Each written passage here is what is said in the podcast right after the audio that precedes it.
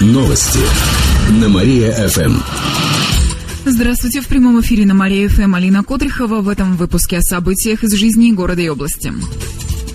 Прокуроры ловят скинхедов в интернете. Ведомство закрывает сайты, на которых размещена экстремистская информация. За два года в суд было направлено более 300 подобных исков. Большинство из них удовлетворили. Кроме этого, пятерых человек призвали к ответу за распространение в сети экстремистских материалов.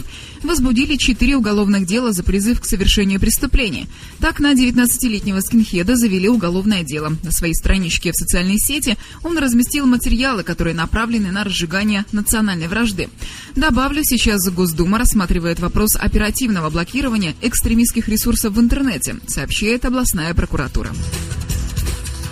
Пациентов спросят о качестве работы больниц. Как сообщили в Депздраве, общественный совет проведет анкетирование жителей. К примеру, у кировчан спросят, сколько дней пришлось ждать плановой консультации врача, есть ли места для ожидания очереди в коридоре, о наличии предметов гигиены в туалете и о многом другом. После опроса члены общественного совета разработают рекомендации для каждой больницы и поликлиники. Медучреждения должны будут разработать планы по улучшению ситуации. Критерии оценки работы больниц определят на следующем заседании совета 20 3 января. Кировский писатель получил международную литературную премию. Антон Ботев стал лауреатом в номинации «Фантастика». Размер премии составил 1 миллион рублей.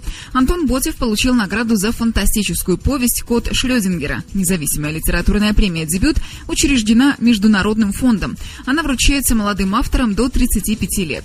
Антон Ботев уже входил в лонг-лист премии несколько лет назад. Писатель родился в Кирове, но сейчас живет в Москве. Кстати, в свое время лауреатами премии «Дебют» становились известные российские писатели Григорий Остер, Захар Прилепин и Чингис Айтматов. Эти и другие новости читайте на нашем сайте mariafm.ru. А у меня на этом все. В студии была Алина Котрихова.